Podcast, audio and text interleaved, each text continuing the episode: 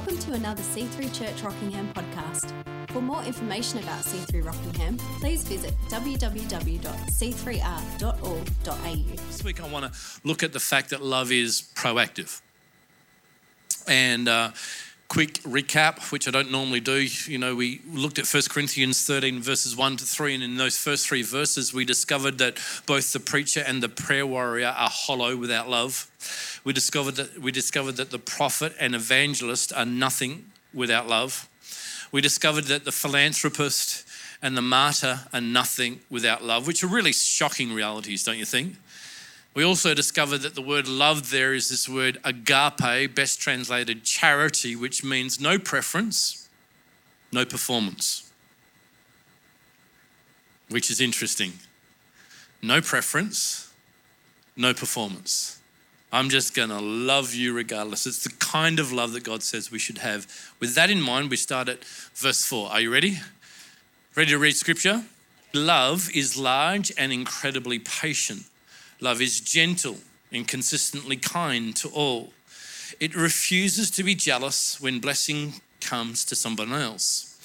Love does not brag about one's achievements nor inflate its own importance. Love does not traffic in shame or disrespect, nor selfishly seek its own honor. Love is not easily irritated or quick to take offense. I'm so glad that this principle does not apply when I'm in the traffic. Just forget it. Not. Love joyfully celebrates honesty and finds no delight in what is wrong. Love is a safe place of shelter for it never stops believing the best for others. Love never takes failure as defeat, for it never gives up. Love never stops loving. It extends beyond the gift of prophecy, which will eventually fade away. It is more enduring than tongues, which will one day fall silent. Love remains long after words of knowledge are forgotten. Our present knowledge and our prophecies are but partial. But when love's perfection arrives, the partial will fade away. When I was a child, I spoke about childish matters, for I saw things like a child and reasoned like a child. But the day came when I matured, and I set aside my childish ways. Wow. When it comes to relationships, don't be fooled. You can be very spiritual and at the same time fail at building successful relationships.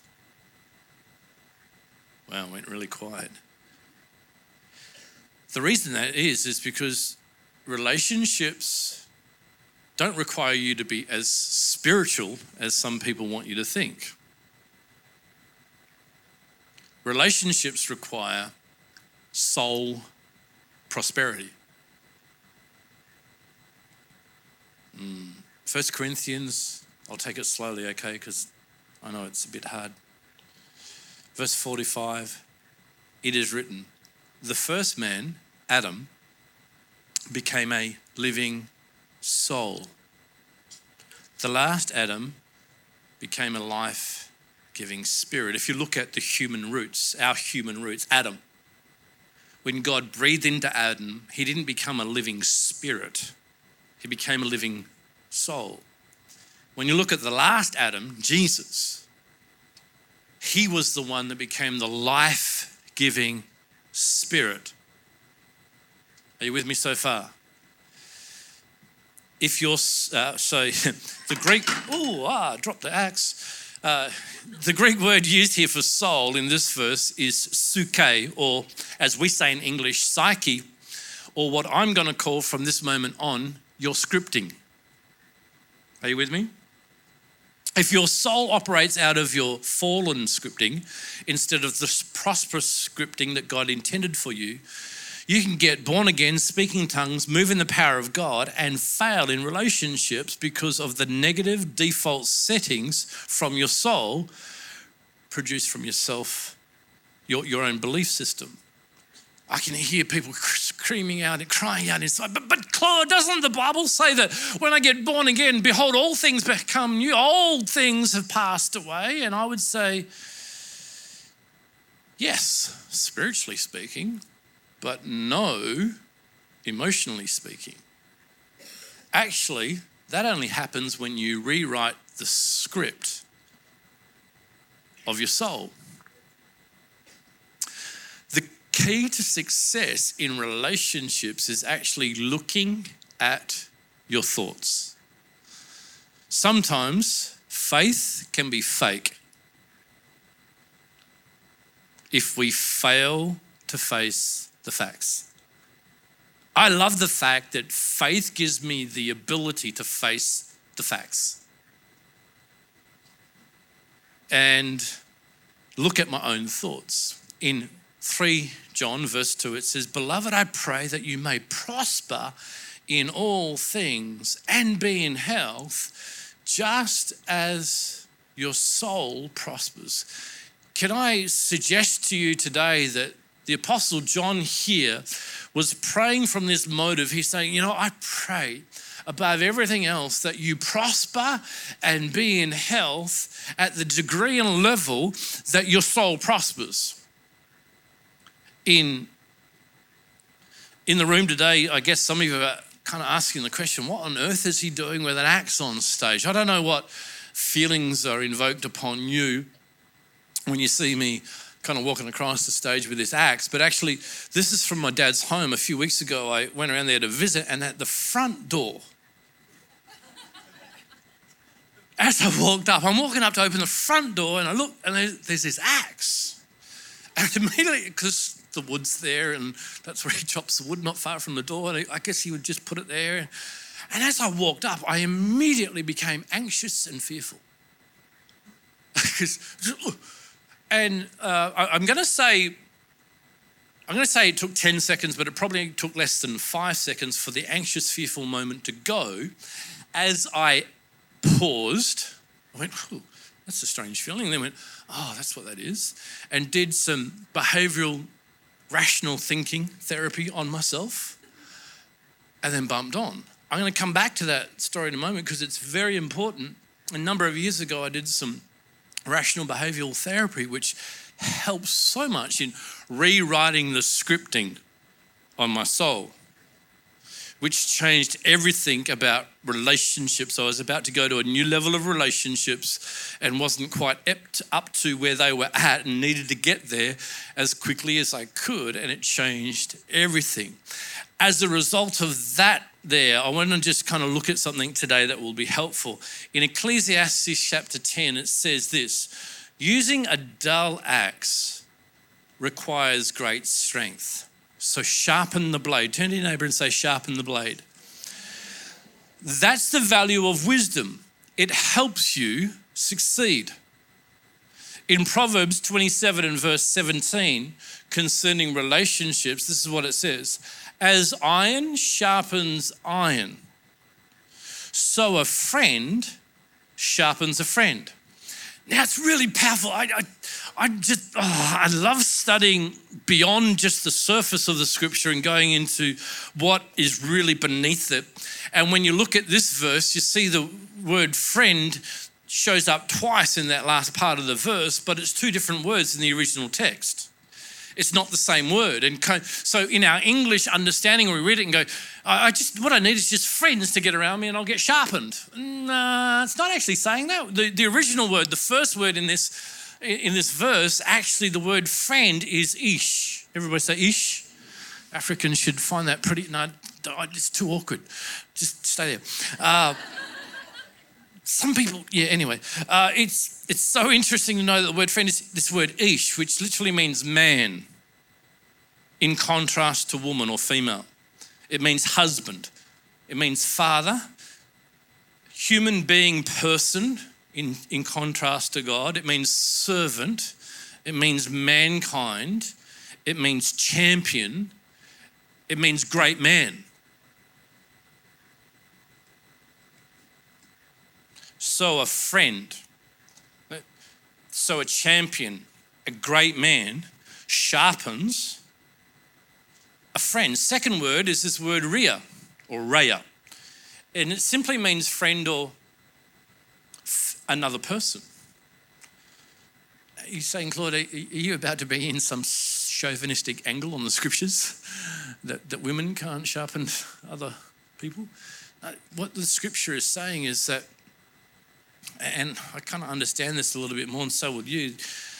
When it comes to sharpening the blade on this axe, you can't just use any metal.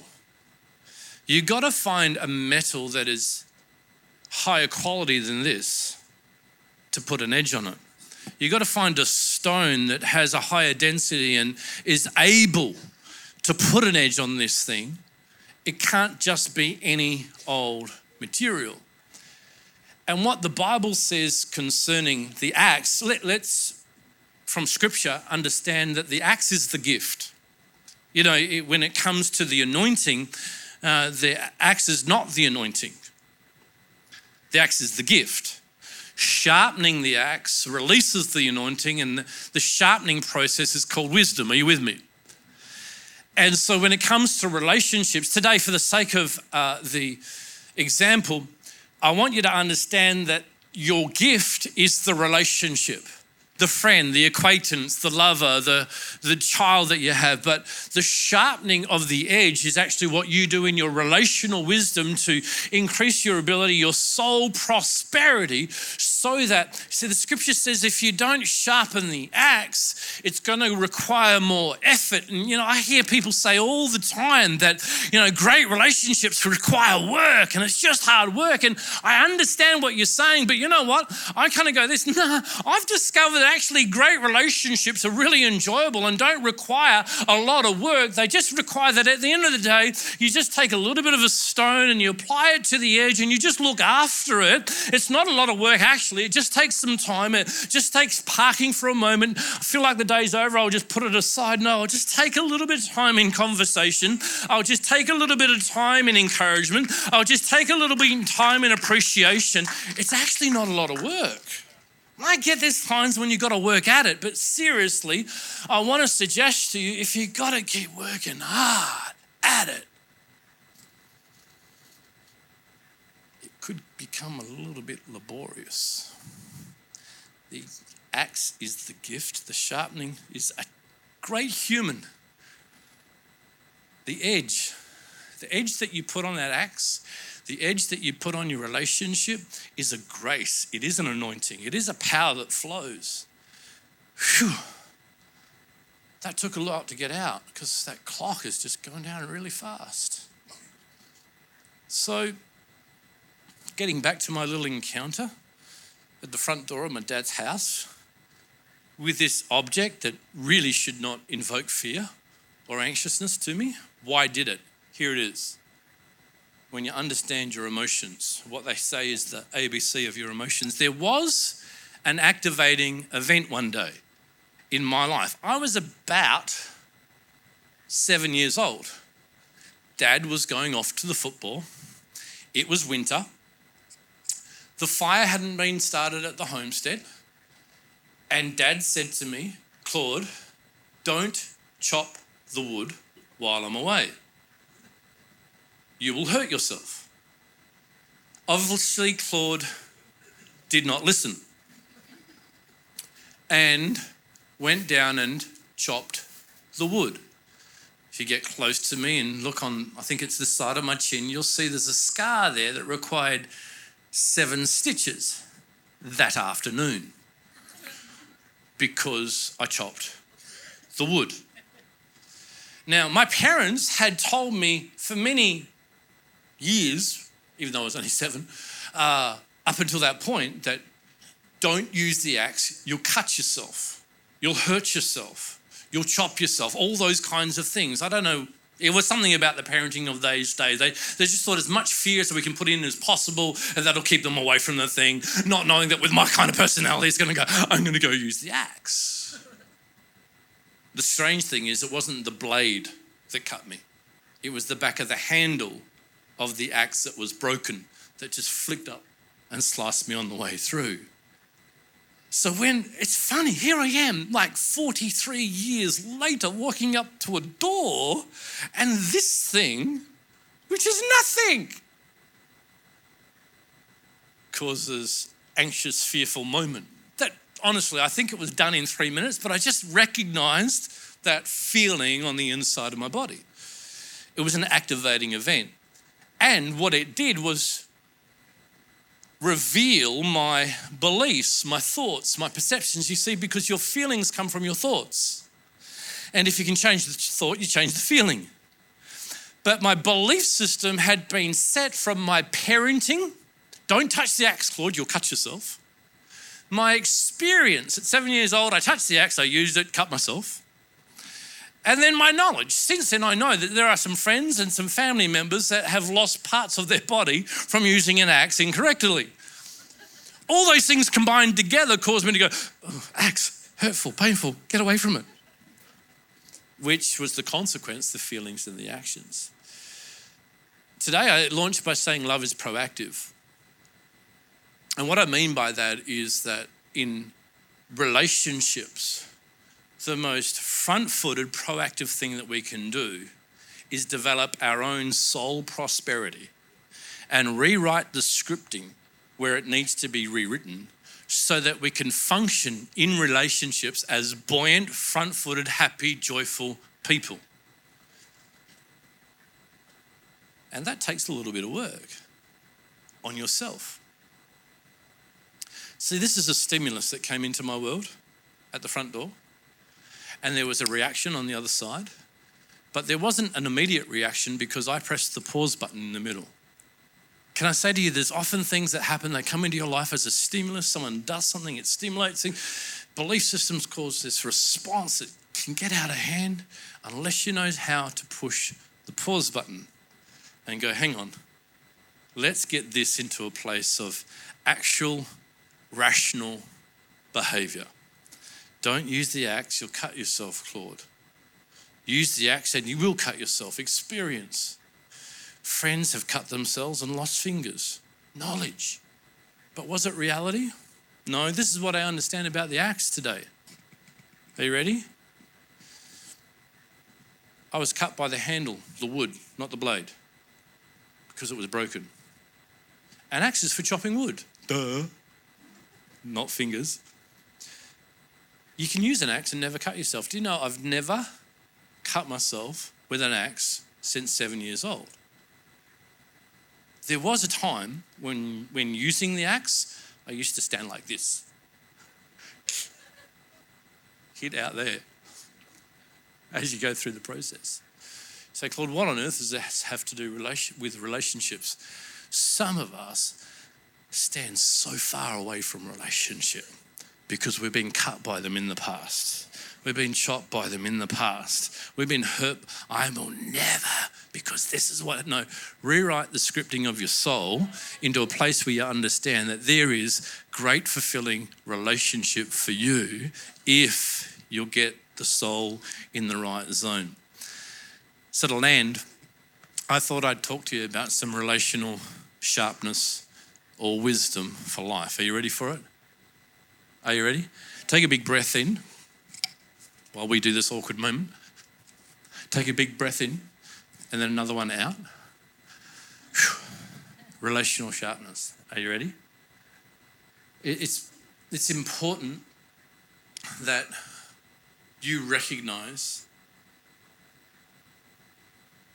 when a stimulus comes into your life, any event, any occurrence, any environment you walk into, any relational stimulus that comes in, if that produces a feeling that's negative on the inside, you really need, need to get to the root of the thought that produced that feeling.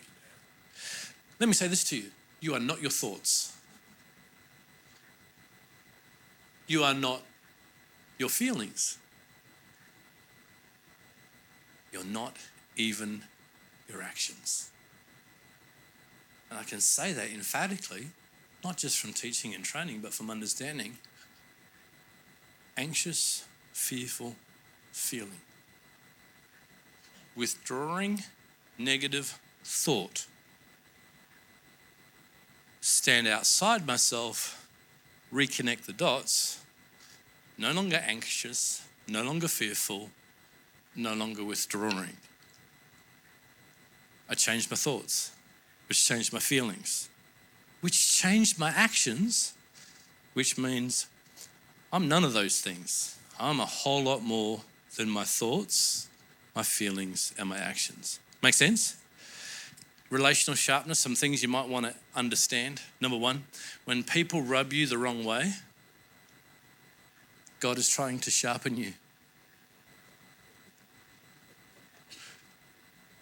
No, no, seriously, when people start rubbing you the wrong way, God is trying to sharpen you. The only way you're going to get an edge on this blade is through friction and heat. The scripture says, as a friend, as a strong champion, higher intensity person rubs against another person,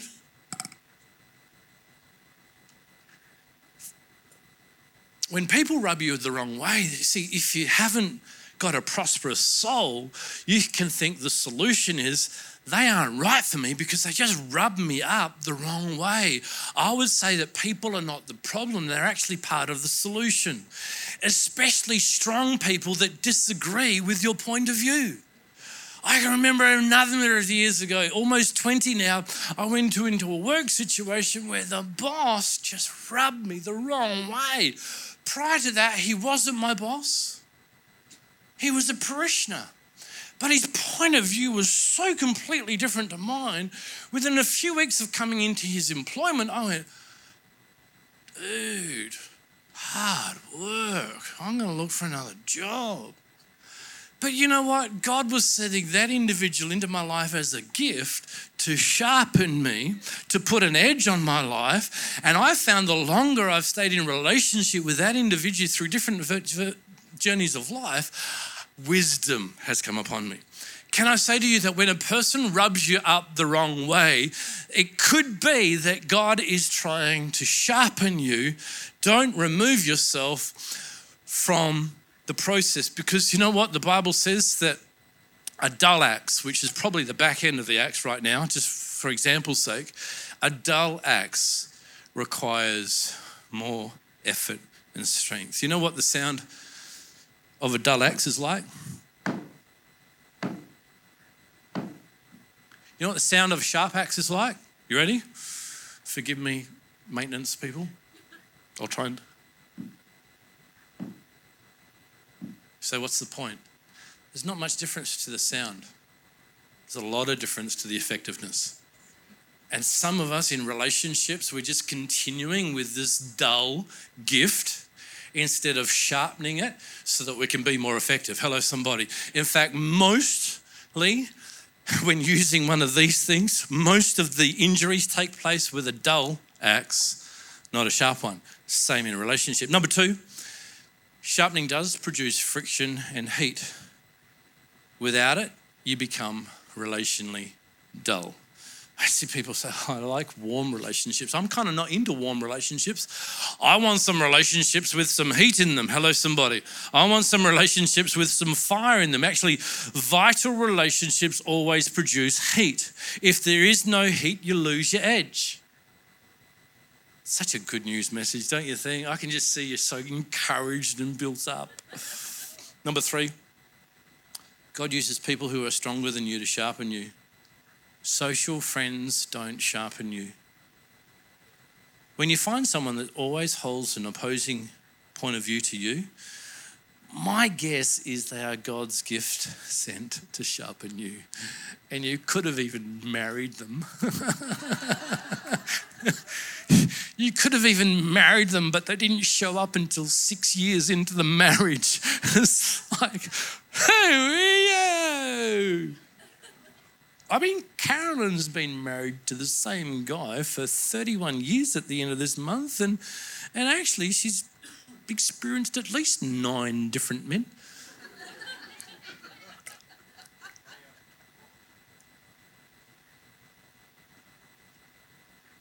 I think if you can see that relationship is a gift, be it romantic relationships, family relationships, professional relationships, church relationships, you begin to understand the dynamic. That it's actually in the friction, it's actually in the rubbing together. And sometimes we want fast in a relationship, and fast just means more friction, more heat. You know, I can sharpen that blade with a stone and some water, and it'll take a while. Or I could use a power tool, and it'll be quicker, but man, there'll be sparks flying everywhere. Go ahead if you like and do fast relationships, but don't be surprised by the sparks that start flying.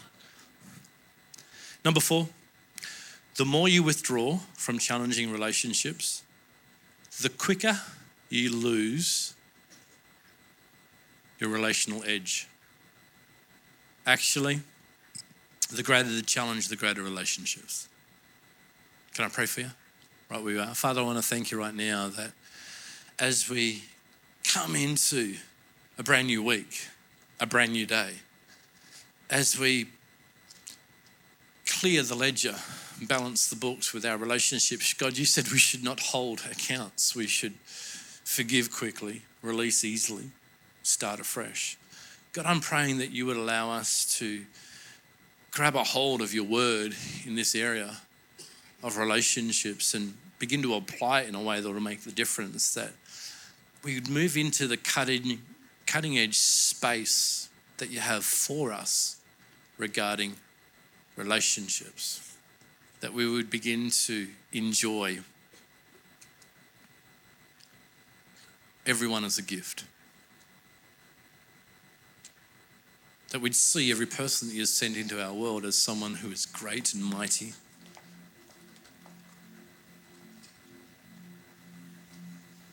As your gift sent to our world. In Jesus' name. Amen. I feel like going into connect mode, but I won't. Doing the Q and A. This. Uh, where's Bruno? Where's Bruno? Is he, still around, Bruno? Must be somewhere out the back. Had a word for him. Do that later.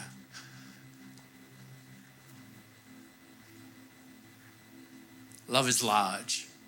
I love how the, the Passion Translation says love is large. I love how when you get into practical understanding of all this, you realize that I have as much room as I make in my own heart to love people. I've been on this journey of just being intense with myself for the last six months about certain um, people groups that can tend to rub me up the wrong way. I'm not talking about nationalities, I'm just talking about people groups. I'm trying to protect the guilty, and the guilty person's me right now. Uh, and just kind of develop this agape love, which is without preference and without performance for all people. That's a challenging thing, hey? I don't know who your challenging people group are. You know, it could be any kind of deal. But to see that God, you know, when scripture says in Romans chapter 5, verse 5, that God has poured his love in our hearts by the Holy Spirit. You only really get to experience that when you put yourself in the face of it. It's like you don't know God as a healing God until you need healing and you're backed into the corner, you've tried everything, and He's got to come through for healing. Do you know what I'm saying? You don't know that God is a provider financially until you're backed in the corner financially and He comes through and provides. At the same time, you, you, you don't experience this love of God that's been shed abroad in your heart by Christ Jesus that gives you the ability to love anybody until you're faced with that challenging daughter that you've just got to love. friend, co worker. In whatever season it is. I think love is powerful, but love must be proactive. Rewrite the scripting of your soul because the more you prosper in your soul, the more you will prosper in your relationships. Amen. This is the end of the podcast. For more information about C3 Rockingham, please visit www.c3r.org.au or call us on 9524 5055.